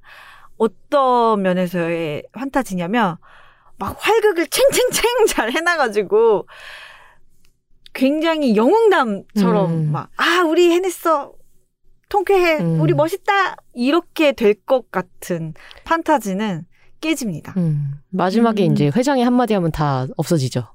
음, 뭐 그런 너무 느낌인 거죠? 강력한 스포 아닌가요, 그러면? 아니요? 그건 아닙니다. 그건 아니래요. 음. 근데 이 소설이 제가 아까 첫 번째로 나오는 고난과 시련을 얘기했잖아요. 업체들이 블록했어 이런 음. 부분을 얘기했잖아요. 거기서부터 시작해서 계속 어떤 뭐가 일이 틀어지면 어떡하지? 어떡하지 하면서 쪼이는 부분이 있어요. 그래서 이들의 행사가 진행이 될 때 긴장하면서 그 부분을 읽게 돼요. 음. 아, 괜찮나? 문제 없이 끝날까? 근데 문제가 생기더란 말이죠. 음. 음. 그 부분도 또 리얼한 것 같아요. 음. 하, 힘들다. 저는 뭔가 몰입해서 읽으면 그 부분이 너무 힘들어서 못 읽을 것 같아요. 쫄리는 거 되게 싫어하시잖아요. 네. 네. 음. 네, 무서워요. 아, 행사를 했는데 막 정말 무서울 수 있어요. 네, 갑자기 캐리터 케이터링 업체가 안 와. 맞아 맞아 너무 그런 충격. 거지. 그런 와. 직장인은 진짜 공포일 수 네, 막 300인분 주문했는데 100인분밖에 안 왔어. 그렇죠. 충격. 음. 네, 하지만 판타지라고 생각하고 읽으면 읽을 수 있을 것 같습니다. 비록 마지막에 와장창이 되더라도 그것도 약간 하나의 저를 지키는 방식인 것 같아요. 뭔가 일하는 소설을 읽으면 저거는 약간 나랑 달라라는 마음으로 읽어야지 그나마 읽을 수 있게 되는 거죠. 아. 음. 그래서 제가 판타지라고 생각한 게 아닐까요? 음. 음. 뭐 그냥 든 생각이었습니다. 근데 이 소설 읽으면서 일하는 저에 대해서 생각도 하게 됐지만 제 주변에 일하는 사람, 특히 음. 조직에 속해서 일하는 사람에 대해서 많이 생각을 하게 됐어요. 아, 이 사람은 어떤 캐릭터일까? 이 세 명의 여성 중에 누구랑 좀 닮았나? 막 이렇게 대입도 해보면서 그 사람은 좀 이런 마음일까? 이렇게 상상도 해 가면서 읽었는데 단호박님도 궁금해졌어요. 저는 단호박님이랑 같이 일을 하지만 같은 조직에 소속되어 있지는 않으니까 조직 안에서 단호박님은 어떤 마음으로 무엇을 위해서 일을 할까, 어떤 스타일일까 그런 거 되게 궁금해지더라고요. 저는 뭐 1순위가 월급이죠. 나 이런 대답 너무 좋아. 네, 월급이 제일 중요하죠. 그 외에는 요새는 일하는 사람에 따라 좀 달라지는 것 같은데 요새 일하고 있는 분들은 저랑 같이 일할 때 제가 늘 파스스 상태로 일하고 있는 것에 대해 되게 재밌어 하시더라고요. 어. 제가 약간 늘 에너지가 없는 상황이거든요, 요새. 에너지가 다 써서 없는 게 아니라 그냥 약간 그분들이 절전 모드? 보시기에 약간 절전 모드인 것 같아요. 음. 그래서 제가 음. 절전 모드로 있을 때마다 되게 재밌어 하세요. 아, 너무 재밌어요. 너무 파스스 하시네요. 음. 라고 웃는데, 왜, 왜, 왜 저분들한텐 내가 저렇게 보이지? 라는 생각과 동시에. 다른 사람들하고 있었을 때는 그런 형식의 피드백을 받아본 적이 없거든요. 어. 그래서 제가 회사에서 어떤 스타일인지는 제가 일하고 있는 사람에 따라서 달라지는 것 같아요. 음. 아, 그 맞아요. 말도 맞겠네요. 네. 네. 요새는 약간 파스스인 것 같습니다. 근데 이거 정말 제 질문하면서도 좀 바보 같다라고 느꼈던 게 아까 단호박님이 말씀하셨던 것처럼 제3자 눈에는 뭐가 정확하게 잘 보여도 본인은 또 당사자는 음. 오히려 정확하게 모를 수도 있을 것 같아요. 예를 들면 저처럼 저는 아 나는 일 열심히 하는 거 별로 안 좋아해 나는 그런 스타일 아니야라고 하지만 또 남이 볼 때는 너 어제도 밤샜잖아라고 음. 하는 것처럼 다음에는 남이 봐야 더 정확할 수도 있겠다. 음. 그런 생각도 드네요. 저는 단호박님이 일적으로 욕심이 없지 않은 사람일 것 같다. 어느 음. 정도 일적으로 성취를 굉장히 하고 싶고 그것에서 굉장히 즐거워하는 사람이지 않을까 싶었는데 이제 본인은 파스스한 상태다라고 하시는 진실은 알 수 없죠. 그쵸. 음. 뭐, 음, 상황에 따라 다른 거죠. 음. 그래서 제가 MBTI를 못하는 거 아니겠습니까? 상황에 따른데, 상황에 따라 다른데 어떻게 내가 무엇인지 알 수가 있겠습니까? 음. 네. 네. MBTI 굉장히 싫어하시는 편. 아무튼 그렇습니다. 네. 음. 네, 그러면 오늘 저희가 가지고 나온 책을 한 번씩 소개를 해볼까요? 네. 한자가 오늘 가져온 책은요, 미야모토 테로가 쓰고 이지수 번역가가 옮기고 봄날의 책에서 출간한 생의 실루엣이었습니다. 단호박이 소개한 책은 김호경 저자의 플레이리스트 음악 듣는 몸이었습니다. 네, 그냥이 소개해드린 책은 최유한 작가님의 소설 백오피스였습니다. 그럼 이제 청취자 여러분의 소감과 의견을 읽어보겠습니다. 저희 지난 시간에 야심한 책에서 손수연 배우님 그리고 신승은 감독님을 모시고 이야기를 나눴죠. 네. 네. 세 분의 아름다운 정말 네. 차분하고 듣기 좋은 목소리의 네. 화음이 네. 너무 좋았어요. 아, 야심한 책 댓글입니다. 팟빵에 미스티 HH님이 남겨주셨습니다. 첫 댓글, 예이. 이게 맞나요, 지금? 네, 맞습니다. 예. 맞습니다. 예. 예이. 예, 예이. 비건 관련 책이 많이 나와서 참 좋은 요즘입니다. 더 많이 나왔으면 좋겠습니다. 승은 작가님, 수현 작가님, 그리고 정은 작가님 모두 목소리가 너무 좋아서 출근길 만원 지하철에서 조금 행복했습니다. 첫 댓글 노리고 선 댓글 달아봅니다. 믿으니까 일단 하는 것 멋진 말입니다. 저도 두 분 작가님과 정은 작가님의 대화가 즐거웠습니다. 하고 웃는 얼굴 붙여주셨어요. 고맙습니다. 네. 감사합니다. 목소리가 승은 작가님이 워낙 낮은 목소리로 좀 유명하시기도 해서 네. 음, 어, 저는 승은 작가님이 노래하는 목소리가 또 너무 좋더라고요. 네. 네, 요즘도 자주 듣고 있습니다. 굉장히 차분해지는 느낌이 많이 있었죠. 네. 음, 어, 춤으로 따지면 약간 탱고 느낌? 네. 아. 그분의 목소리가 셋이요. 아 셋이요. 네. 음. 그냥 저의 감상입니다. 음, 네. 네, 센토프님께서 남겨주신 댓글인데요. 방송 잘 들었습니다. 정은 작가님의 정성스러운 진행과 애정어린 책 소개를 들을 수 있어 늘 감사합니다. 비건은 아니지만 승은 작가님과 수현 작가님의 얘기를 들으면서 우직한 마음으로 옳다고 생각하는 일을 실천하고 노력하는 모습이 참 멋지다고 생각했습니다. 비건과 논비건 사이에 수많은 스펙트럼이 존재할 수 있고 세상에는 하나의 관점만으로 판단하고 단정 지을 수 없는 소중한 가치들이 공존하는 것 같아요. 서로 다른 우리를 좀 더 입체적으로 이해하고 존중하고 배려할 수 있는 사회가 되기를 바라며 비건을 지향하시는 분들의 좋은 뜻을 마음에 새기는 하루 보낼게요. 라고 남겨주셨는데요. 네, 레터리님의 댓글입니다. 황정은 작가님 정말 좋아합니다. 목소리도 듣기 편하고 안정되고요. 진행 멘트들도 따뜻하고 사려 깊으세요. 오래오래 듣고 싶어요. 작가님 감사드려요. 라고 남겨주셨어요. 저도 음, 감사합니다. 미투. 저도 음. 이런 마음입니다. 이런 말씀 드리고 싶어요. 그리고 네이버 오디오 클립에서 올라라 님께서 남겨주셨어요. 세 분 따뜻한 이야기 잘 들었습니다. 황정은 님 이번 편 편안하게 진행하시는 것 같아요. 너무 좋았습니다. 완벽하진 않더라도 끝까지 가는 운동해요. 네. 그러니까 뭔가 완벽에 대한 생각이 중요하긴 한데 그것만 붙잡고 있으면 정말 힘든 것 같아요. 그렇습니다. 저도 요즘 그런 생각을 좀 자주 하고 있어요. 특히 저는 제가 완벽을 추구한다는 생각을 딱 해본 적은 없거든요. 완벽이라는 말을 가지고 저 제가 하는 작업이나 일을 작업 패턴이나 이런 걸 생각해 본 적이 없는데 그냥 작가님이 두어 번 정도 저한테 질문을 주셨잖아요. 완벽주의자 성향이 있냐 질문을 주셔서 아 나에게 그런 성향이 있었나라는 생각을 요즘 곰곰이 하고 있고 어 그게 또 뭐 작업이나 관계에 어떤 영향을 주고 있는지도 좀 생각을 하고 있어요. 근데 이런 고민 자체가 사실은 완벽에 대한 집착 같기도 해서 어, 그럴 수 있죠. 네 음. 제가 아 네 요즘 좀 그래서 좀 널널하게 하려고 노력을 합니다. 노력을 하면 또 그것도 완벽에 대한 집착이잖아. 네. 편하게 하세요. 네, 저도 이게- 요즘 네. 비슷한 고민하고 있어요. 그러니까 네. 그게 괴로워서, 그 완벽에 대한 고민이 괴로워서, 네. 좀 덜 좋은 사람으로 살자 싶다가도, 네. 아니 근데 덜 좋은 사람으로 살자고 생각하면 더 덜 좋은 사람이 되는 거 아닐까? 좋은 사람이 되자고 네. 생각해야 아하. 그나마 덜 좋은 사람이 되는 거 아닐까? 이런 고민을 하는 거예요. 자, 코끼리는 생각하지 말자. 코끼리, 아, 코끼리, 맞아, 코끼리. 생각하지 말자. 코끼리. 근데 좋은 사람이란 뭘까요? 그렇게 계속되는 거죠. 하고 있어요. 네. 그래서 그게 어. 꼬리가 이어진 거예요. 네. 좋은 사람에 대해서 생각하지 말자. 어, 좋은 사람이 뭘까? 아, 네. 생각하지 말자. 좋은 사람 상대성 이론을 요즘 네. 가설을 세우고 있습니다. 네. 네, 상대적이다.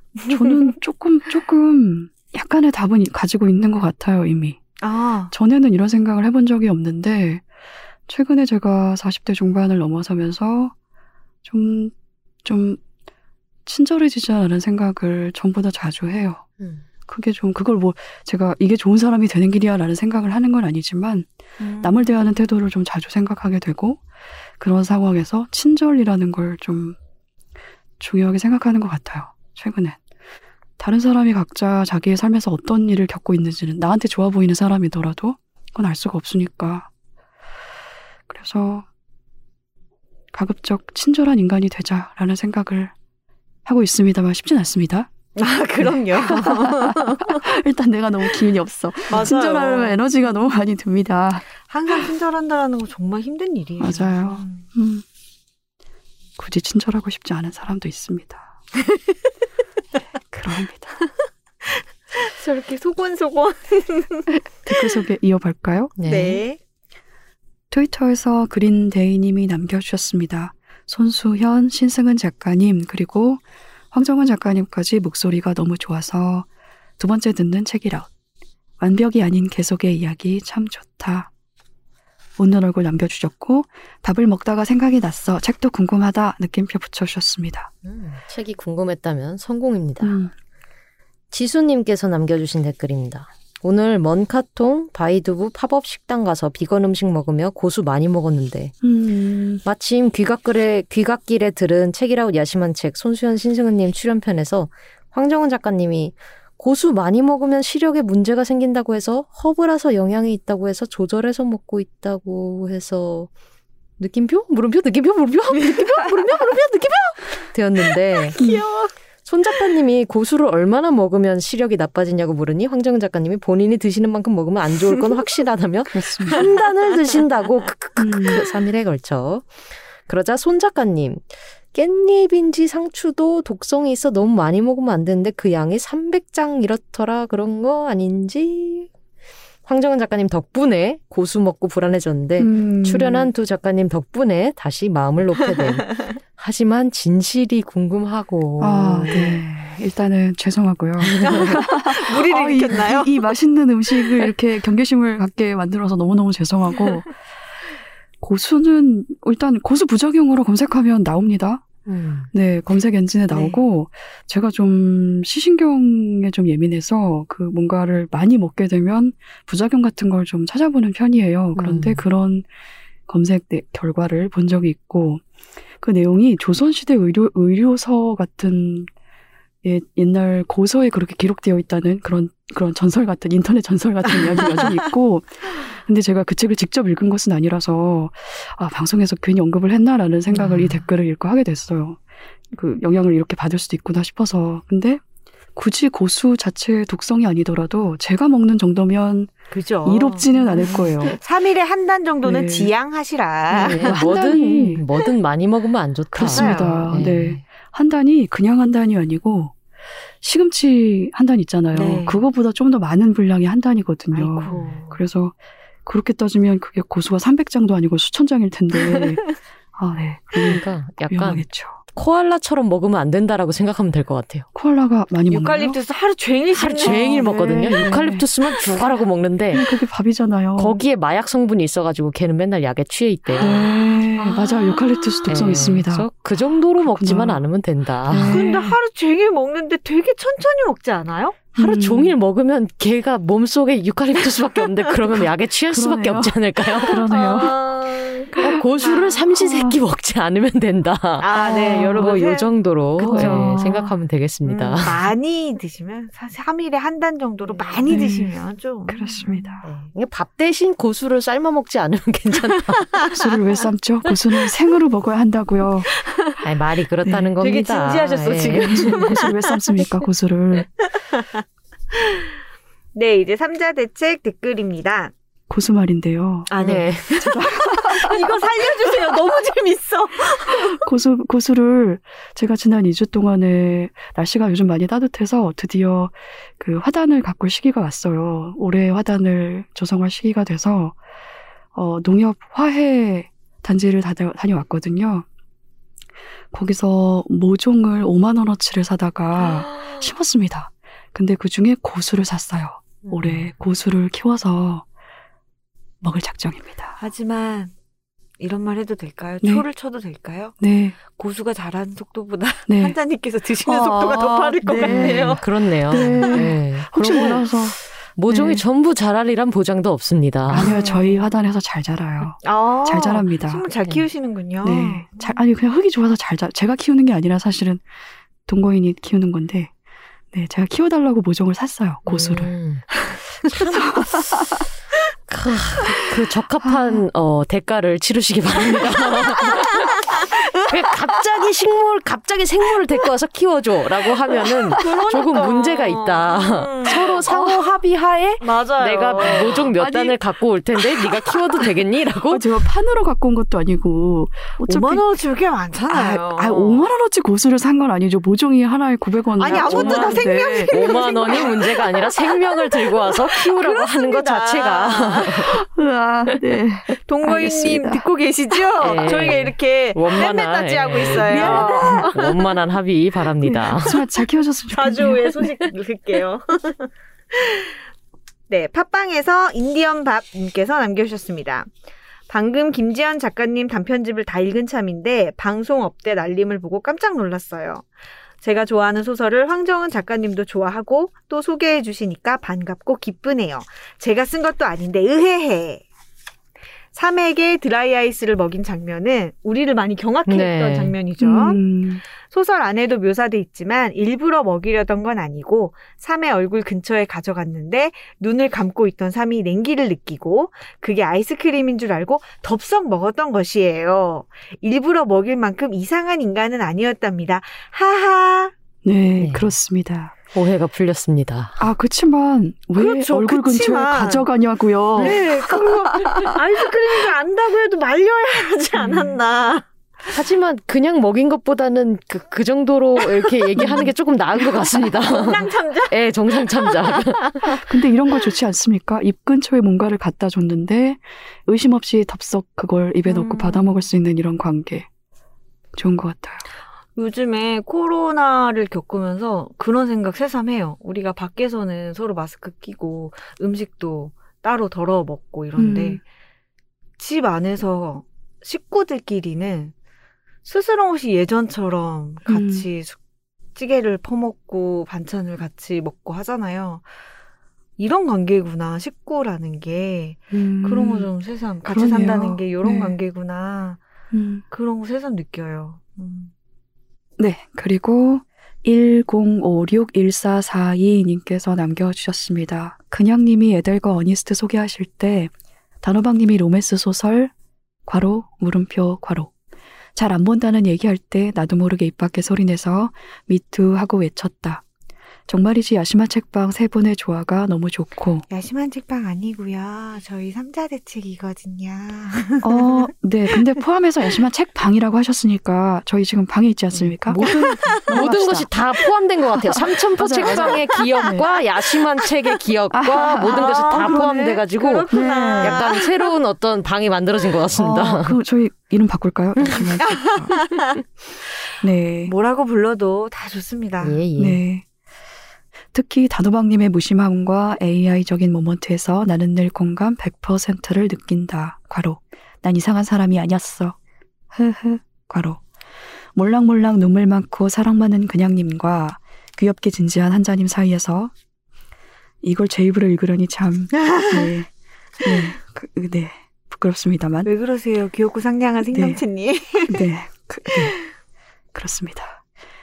귀엽게 진지한 한자님 사이에서 누름돌 같은 우직함으로 뭐 어쩔 수 없지요를 외치는 단호박님.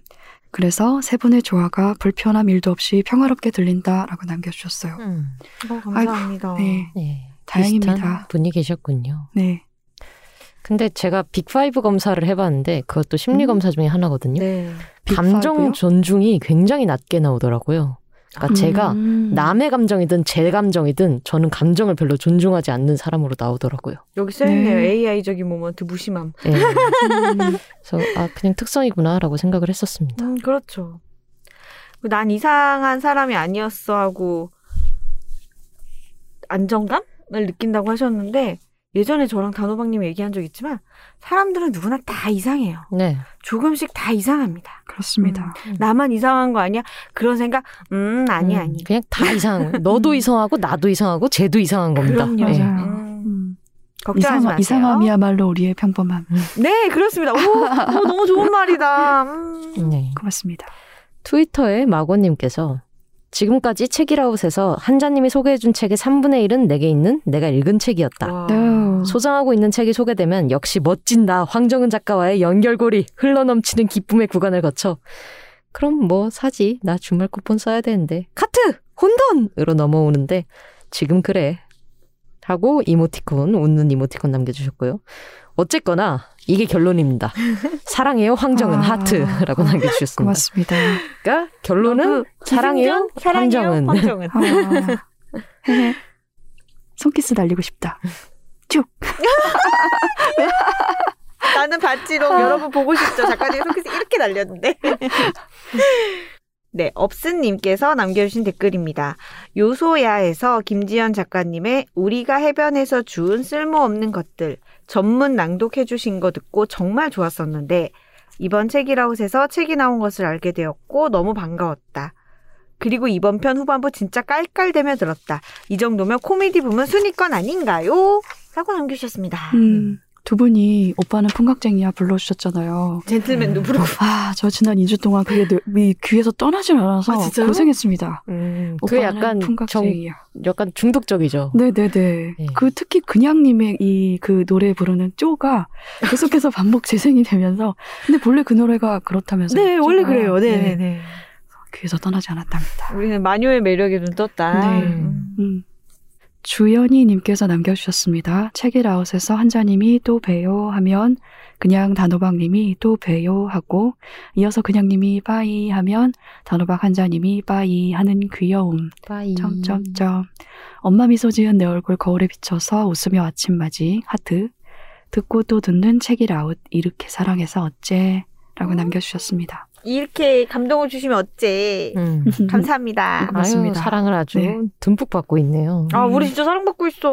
네. 아, 새싹들처럼. 어, 이제 좀 잘할 일만 남았나요? 무럭무럭. 아, 저희가 아, 요새 무럭무럭. 자꾸 옆으로만 자라가지고 걱정인데 예, 위로도 좀 잘할 수 있었으면 좋겠습니다. 음, 괜찮아, 괜찮아. 네. 아, 끝이네요. 케미하기 하려고 그랬는데 지금. 케미가 실종됐어. 케미가 실종됐어. 근데 우리가 이렇게 정막이 흐르는 그 순간도 좋다고 하시더라고요. 네. 감사하게. 네. 고맙네요. 네. 저는 케미, 케미가 저희가 어떤 발, 케미가 발산이 되고 있다, 이제. 라기보다는 그냥 들으시는 분들이 익숙해지신 게 아닌가 싶기도 하고. 음, 받아들여. 네. 받아들이세요. 그렇습니다. 네. 아, 우리 되게 불친절하다. 네, 뭐 익숙해, 어떡해요? 익숙해지셔서 고맙습니다. 저도 이상하고 듣는 분들도 이상합니다. 받아들이세요. 그것이 우리의 평범함. 그렇다. 우리도 못 네. 이상하다. 네.